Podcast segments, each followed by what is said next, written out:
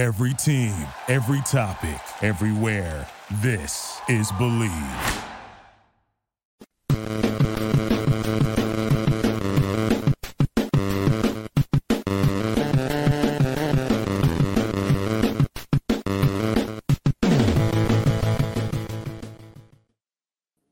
Episode of the Power Ranking Show is brought to you by BetOnline. BetOnline is your number one source for all of your betting needs.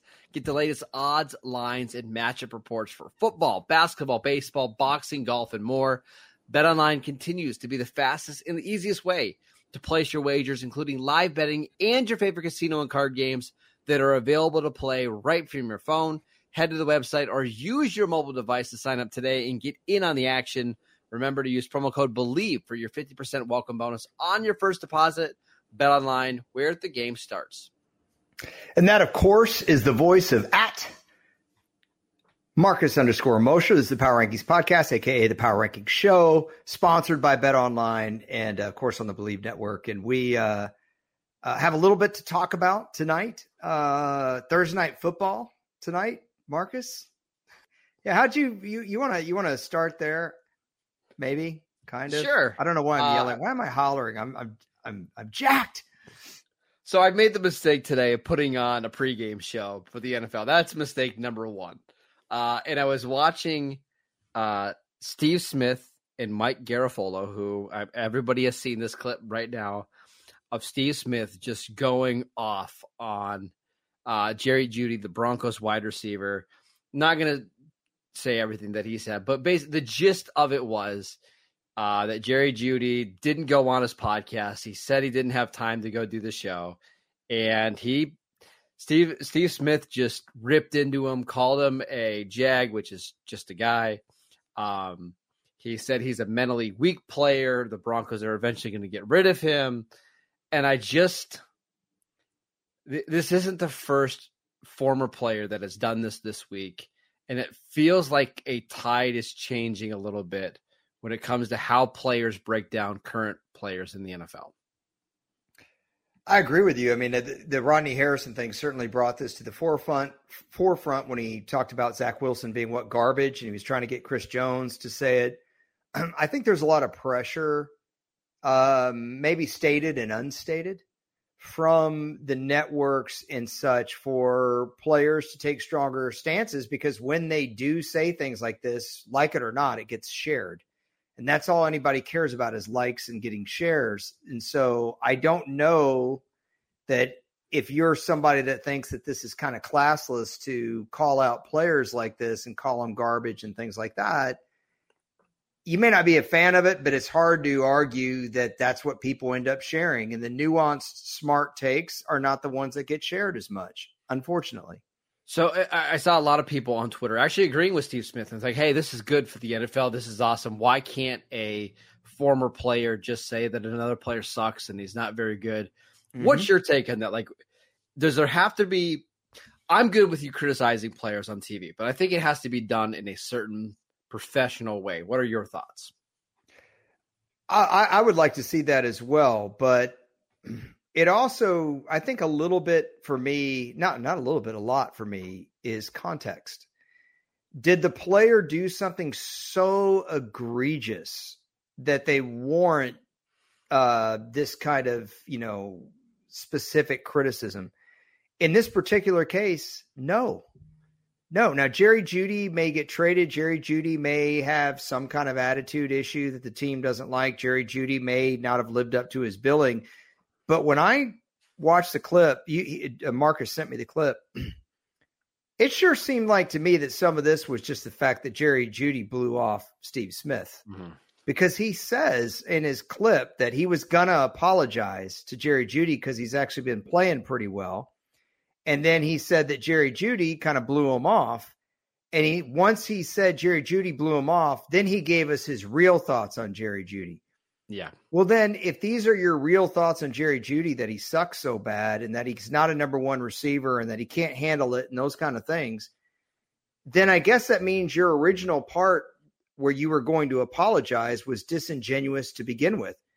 In other words, if I'm going to apologize to you for something that I said about you, and you say, you know what, Elliot, I just don't have time for that right now. Like, you're still upset with me. If I, because of your response, just lay waste to you publicly, then was my original apology, did it carry any weight at all? If no. It had heard? No. So I actually have a different problem with this, but you've gotten my take. I think the context of what the player has done is maybe more of what should warrant this kind of criticism. And I don't think Jerry Jeudy has done anything to warrant this kind of criticism. We should also mention part of the reason we're talking about this today isn't just because of Steve Smith. We had Dante Whitner after the Cowboy 49er game on the, I think it was the NBC San Francisco affiliate, says that Dak Prescott sucks. That's fine. Whatever. Like, for some reason, that star brings out some really weird takes. You had Rodney Harrison a couple weeks ago basically trying to get Chris Jones of the Chiefs to say that Zach Wilson sucks. And Chris Jones took the high road and actually praised Zach Wilson. We've seen LeSean McCoy on Fox Sports, make some comments about the Cowboys and Dak Prescott. It just seems like this is becoming way more common than it used to be. Because I was thinking about this today. Like, did you ever hear John Madden in the however many games he broadcasted ever say a player sucked or say a player, of anything similar to that? No, in fact, there was actually, look, I usually ramp or say that, I tend to defend the older players, this, but there was some really bad quarterback play even in the 80s. And a lot of it was in the NFC. Now, part of that was because the great defenses were in the NFC, the Giants and the Bears and so on. Well, John Madden did a lot of these Giants-Bears game, and I think it was one of their games where they were destroying some other team's quarterback. And he was talking about how the quarterback's not playing well and he takes a lot of criticism. And he said, look, he goes, you can criticize these guys, say they're not playing well or whatever. He said, but just don't tell me a quarterback's not tough. And he goes, and when I heard that somebody said this quarterback's not tough, he goes, you can't play quarterback in the NFL and not be a tough guy. He goes, that's just not possible. So he actually did the opposite. He would find something that was kind of a strength, even when a guy was playing poorly, like being tough, and try to underline that. I'm really all quickly for players having legitimate takes, though. I am for that.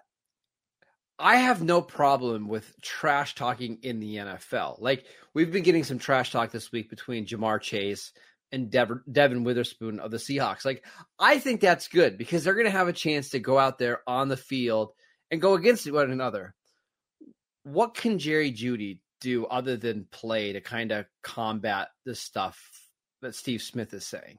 Right? If he doesn't get targets, he doesn't get targets, right? He can't go off and, start to criticize Steve Smith in the media because then it makes him look bad. So I just think when you are in a prominent role on a major network like NFL Network, you've got to know where the line is a little bit. It seems like Steve Smith crossed it. I worked with Steve. I worked with him. I try to remember if we worked on any shows together. We sat next to each other at one of our big meeting that we had. We always had a big talent meeting every year.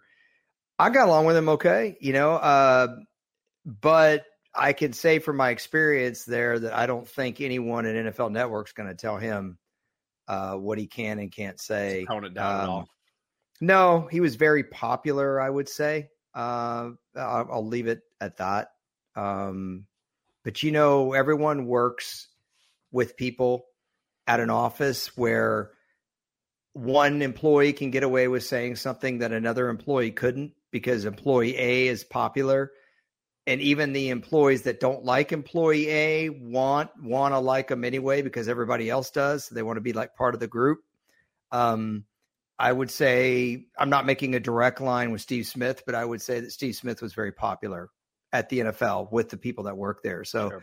I don't see him taking any backlash. I could be wrong. Things may be different there now. But I think by and large, whether it's NFL Network or any of these other networks, I think they're going to applaud this kind of thing when it gets a lot of traction and it gets shared a lot.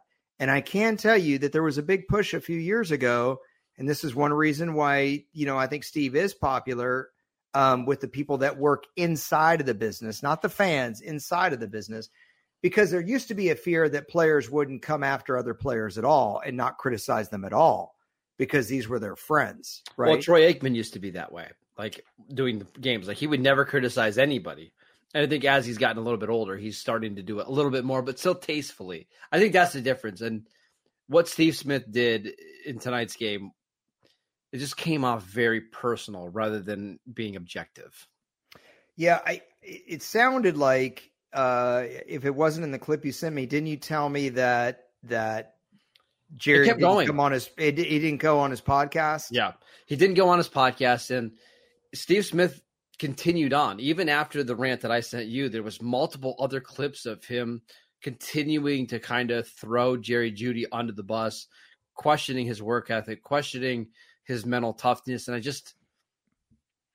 don't think that's great to do on a major TV station before a game. Yeah, I would say this. Maybe what Steve Smith was saying was extremely on point, but anytime you criticize someone harshly and then you throw in something that has nothing to do with the matter at hand, it always waters down your point. Yeah. So for example, well, in this case, Steve Smith's criticizing Jerry Jeudy's play and whether or not he's a number one receiver and a team should go out and get him. Okay. I get that. But then when you throw out, well, and he didn't come on my podcast, now even if you don't mean for it to, you're conflating issues. Are you a little bit mad that the player blew you off or blew your podcast off? He may not have been that, but it sounds that way, right? That's how it sounds. Right. So even if that has nothing to do with it, and that's really the way Steve feels, which may be possible, maybe Steve really feels this way, just don't mention that. Don't mention that he didn't come on your podcast. Just stick at the matter at hand. Either way, whether or not you agree with Steve Smith's take or not, Steve Smith's very popular. And that, at least from what I've noticed, and it sure looked like to me on Twitter that everybody was quote tweeting it in a positive way, like they thought it was cool. But I think if this trend continues with LeSean McCoy and Rodney Harrison and Steve Smith, at some point there's going to be backlash. Like it's going to get too personal. And then you're going to have players starting to come after broadcasters. Mm-hmm. And when that happens, who are the first people to get really upset? The media, right? You keep poking the bear. Eventually the bear is not going to have, PR speak, and somebody at that podium is going to go on the offensive back towards the media. And I just wonder what the response will be when that happens. All right, let's move on to a different topic. You actually informed me today that a former Dallas Cowboy player passed away, Walt Garrison. And I know you wanted to talk on that, so I'm going to give you the floor here. Yeah, just a couple minutes here. I recognize that probably most of our listeners and most people that talk about football right now, like we don't discuss players in the late 60s and early 70s much, and because it's been a long time.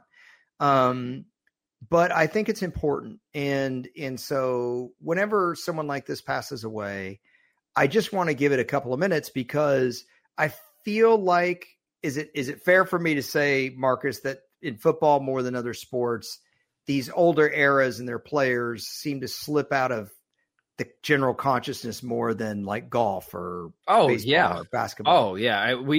The NFL just doesn't recognize history as much as baseball and basketball do. We've talked about the whys of that before.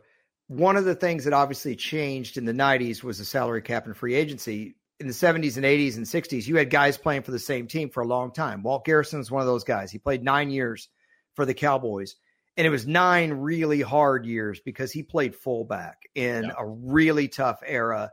He played fullback when, you could hit in a lot of ways that you can't hit now. And also, I should add that in Walt Garrison's prime, that's when a lot of these stadiums went to turf.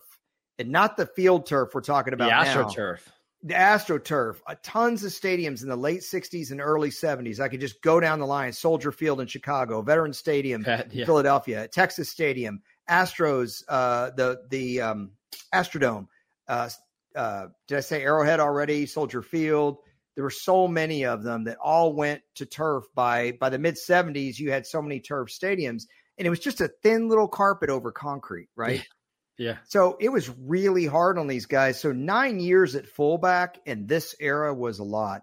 And Walt Garrison was an extremely physical player.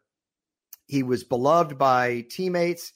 He was kind of a Cowboys cowboy. This is a guy that actually did rodeo, mm-hmm. and I think he did Skull Bandit commercials, if I'm not mistaken, in the 80s. He was a real cowboy, and he was born in Denton, Texas, which is about 30 miles north of Dallas. It's where the University of North Texas is, if you've ever heard of the Mean Green. But the thing I want to point out is, Marcus, I pulled up his Pro Football Reference. You're a numbers guy, mm-hmm. okay? So they have him listed as a running back in 1969, but I know for a fact that the Cowboys fullback retired in 69, Don Perkins, and Walt Garrison took over that role. And so after starting one game his first 3 years, he started the whole year in 69. He played 13 games. Calvin Hill was their tailback. Walt Garrison, as a fullback, ran for 818 yards at 4.6 per carry. That's pretty good, man. Mike Allstott would be very proud. Heck yeah. 1970, he starts 10 games, runs for 507. So that's 50 yards per. They make the championship. They made the Super Bowl that year. They won the championship at San Francisco. Marcus, he played the whole game with a broken collarbone at fullback. You imagine? Well, you're taking on the linebacker in the hole, right? This is old school, like power eye kind mm-hmm. of football. Probably his best year was 1972. Played a full 14-game schedule. He ran for 784 yards as a fullback at 4.7 yards a carry. By the way, 784 in a 14-game season would be like 950 in a 17-game season. 4.7 per carry. That's running short yardage in there, right? So you got a lot of 1 and 2 yard runs for either touchdowns or on 3rd and 1 that are bringing your average down. And he averaged 10 yards a catch on 37 catches. And scored 10 touchdowns, man. What a player. Good. Yeah. He made the modern day Kyle Huszczyk. Right, except a lot more use. Yeah. And you know, honestly, a more physical game. I love Kyle Huszczyk. Now, I will say this. Huszczyk gets used as an H-back a lot and stuff. Walt Garrison wasn't used in that way because Tom Landry used his tight ends to alternate plays, like to bring the play call in. So they didn't really run an H-back. But that said, Walt Garrison, 9 years in the league as a fullback, didn't even start his first 3 years and still ran for 3,800 yards. He averaged 4.3 yards per carry for his career. Pretty good. And also caught 182 balls. It scored 50 touchdowns from scrimmage. It's a really, really great career. Heck yeah. That's awesome. And I'm glad that on this podcast we can do, little 4 or 5 minute segments like this, because those kind of players, like you mentioned, they get lost in the history and they just kind of get lost in the shuffle. So, so thoughts and prayers to Walt Garrison's family. What a player. And in this particular case, it's interesting to note because his position doesn't really exist in the NFL as we know it anymore. There's like four of those guys in the league right now. Right, and only one of them really gets to do all these things. It's Kyle Huszczyk, Yes. So it really, really interesting thing there. Okay, we want to segue a little bit. It's a rough segue, but go ahead. It's a rough segue. Okay, but I want to end this on a lighthearted note. Actually, it was my brother who said, hey, you got to talk about Walt Garrison on the podcast. My brother is a dedicated listener of our podcast, and he loves Walt Garrison. My brother really loves that era of the Cowboys. The early 70s. He loves that era of the NFL. It's his favorite, or one of his favorites. But I just want to say to you right now that I am so scared. Elliot and I were talking about our favorite horror movies before the podcast today. And it's the Power Rankings podcast. Yeah, so he forced me to do a power ranking of my top 5 favorite horror films. Yeah, I already had the list made. I had 8. I had trouble cutting it down to 5, but here's the list. Are you ready? I am. And look, I know we want to do 22 minutes. Looks like we're going for 26. So, okay. I mean, we got to let it. Look, right. Remember our one listener said all we did was complain for 15 minutes about. Yeah, I know. I'm not going to complain. Yeah, so right we're now. Not complaining here, you know? So let's go. All right, number 5. Yeah. Probably the best overall movie was nominated for Best Picture, Get Out, fairly recent. Wow. Okay, I would not have expected that. Get Out. I saw that. I had no idea what it was about. I didn't see the trailer. I didn't know nothing. I still think those are the, I didn't know nothing. I didn't know nothing. No, I didn't know anything. That's Stallone, everybody. You think this list is like you against you? Technically, Rocky V should be classified as horror, but for a different reason. I was shocked at this movie. Like I didn't know where it was going. The only thing that kind of distracted me in this movie, Marcus, is that it was a little weird for me that Steve Carell's girlfriend from 40-Year-Old Virgin was the one tapping the cup. Yeah, it's true. I just really like that movie. Shout out to Jordan Peele. All right, number 4. I know this one. You're a fan. The Shining. I think this is Jack Nicholson's best movie. It's so freaking creepy. The last hour of this movie is incredible. There's so many weird scenes in this one. Now it's a long watch. Like you got to be prepared. You're just not going to throw this on at 5:00 in the afternoon, but The Shining, one of my favorites. Don't think you can come down here, flash a badge and make me nervous. Sorry. That's a different Jack Nicholson movie. You don't even know what that's from, do you? No, I was thinking about the bar scene. It's A Few Good Men. That's a problem. Let's move on. Oh, the bar scene where he's talking to that is so weird, isn't it? I could never understand that as a kid. Now I think that's one of the genius scenes of the movie. Number 3, Silence of the Lambs. Now I don't know if this counts technically as a horror film. I think it's really close more enough. Of a thriller. This whole movie is rewatchable. I mean, every single scene in this movie is good. I'm not a big Jodie Foster fan, but I think she crushed it in this movie. Well, I think some of the things that help make a movie horror is, first of all, are you on the edge of your seat, like wondering, oh my gosh, what's going to happen? When Scott Glenn, her boss, with the FBI, they go to the wrong house. Yes. The guy rings the doorbell, and you think that's the house that Buffalo Bill's at, and then Jodie Foster rings the doorbell. Is that the real house? Oh, there's such suspense, after he goes, oh wait. Remember that? She a big old fat lady. Yeah. Oh wait. Have you ever done the Buffalo Bill dance at your house before? It's been a few years, probably. Yeah. What makes that movie great is there's two kind of villains in the movie, right? You've got Buffalo Bill, and then you've got Anthony Hopkins, and it's just so good.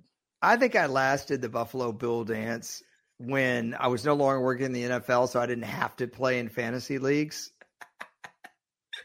One other thing that really helps that movie, or two other things that really help that movie be horror, because you're talking about it being in suspense category, thriller category. And I think the thriller categories, like The Shining, this movie, Seven, is another one with Brad Pitt and Morgan Freeman, is the music. Oh, the score is so good. The score is incredible. And then lastly, if you think, well, was that really a scary movie? The scene where she's in that room that's completely black and he turns on the night vision. Oh, dude. Yeah. That scene is unbelievable. Well, I just like it when Anthony Hopkins escapes from the jail cell. Remember? He's on top of the elevator and the blood strip. Yeah. Oh, it's so good. Yeah. The police officer, I cannot think of his name right now. He looked like Lee Majors, but his name, it's escaped. Charles Napier. Yes. He was the senator in Rambo 2 that sent Rambo on a fool's errand. I know for all you Rambo 2 fans out there, you're welcome. Let's go to your number 2. Talking about great scores, Halloween has to be on this list. I mean, just the intro alone in that movie gets you so pumped up for the whole thing. Now it's slower pace. It's definitely a slow burn. But I love that movie because there's really no gore. And everything just kind of has you on the edge of your seat the whole time. You and I are both in agreement. We love Halloween. Yeah, I mean, my favorite thing about that movie is that John Carpenter, who directed that movie's his baby, also did the music. And that's very rare that somebody also does the music. It's such a simplistic score, but it really brings it home. And I mean, yeah, that movie, I mean, maybe it has a little trouble standing up as well as like Silence of the Lambs, but I don't think it's like cheesy. It's just a little bit older movie, and you have to know that going in. All right, so my number one movie, I'm not sure if you've ever seen it, which is going to make this kind of funny, but my number one horror movie of all time is a movie called The Ring. Now, I don't know if you've ever seen The Ring before. You have? Yeah. Okay, yeah. So I want your thoughts. You give me your thoughts on the movie. So I've not only seen The Ring, I've seen Ring U, which was the original Japanese film. I think it was Japanese. Yes, Samara. Korean film or Japanese movie? I'm trying to remember now. Originally, but I tell you what, I thought it was really well done. There were so many creepy moments where they go out to the house and that actor that you like that plays Agamemnon and Troy does McDonald's voiceovers. What's his name? Ah, I can't think of his name. He's in Game of Thrones. He's in Succession, all that stuff. Yeah. Yes. That part was really well done. And really all of it is it's just ominous. But the scene that I thought carried that movie, man, that I mean just really got to me was when her boyfriend is at his place and the water, the TV starts adjusting. Yeah. And the girl comes out of the well and then, oh my gosh, that was crazy. I watched that movie for the first time in a treehouse that had a really rinky dink treehouse when I was like 11 years old, and it was storming outside. I was spooked, but I love it. It's such a good movie. And the way that it ends is so great too, like where you get to see the whole movie. And I love how you get to see where certain parts of that video kind of came from. It's just so well done. I get kind of creeped out every time I watch it. Yeah. I'm still trying to think of the actor we're trying to think of. He was in For Love of the Game with Kevin Costner. He played the owner of the Tigers. Like I said, he played Agamemnon and Troy. Brian Cox. Brian Cox. Thank you very much. Troy was not a great movie, but he was really good as Agamemnon. I mean, you know, it was entertaining. I do love those historical epics, but that's a list for another day. So give us your five again. We got Get Out at 5, The Shining at 4, Silence of the Lambs 3, Halloween at 2, and The Ring at number 1. I'd really like to know what a couple of our listeners think of that list. I actually think you did a pretty solid job, much better than when you power ranked the teams a couple weeks ago. Can I, your really final quickly thought before we go? The three movies that were in honorable mentions for me were Saw. I love the original Saw. The ending of the first Saw movie is so good. The Conjuring, another really good, just scary movie that was made in the last 20 years. And then a movie called The Orphan. I don't know if you've ever seen The Orphan before. Go check it out if you get a chance this weekend. That's a real, real creepy movie that I don't have any plans to watch anytime soon. I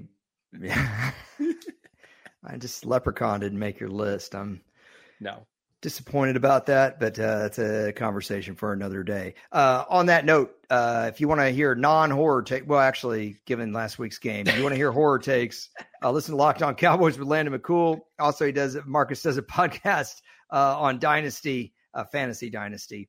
That is not the TV show, on the Locked On Network, and the Raiders, whose offense is truly horrific as well, on USA Today Raiders Wire.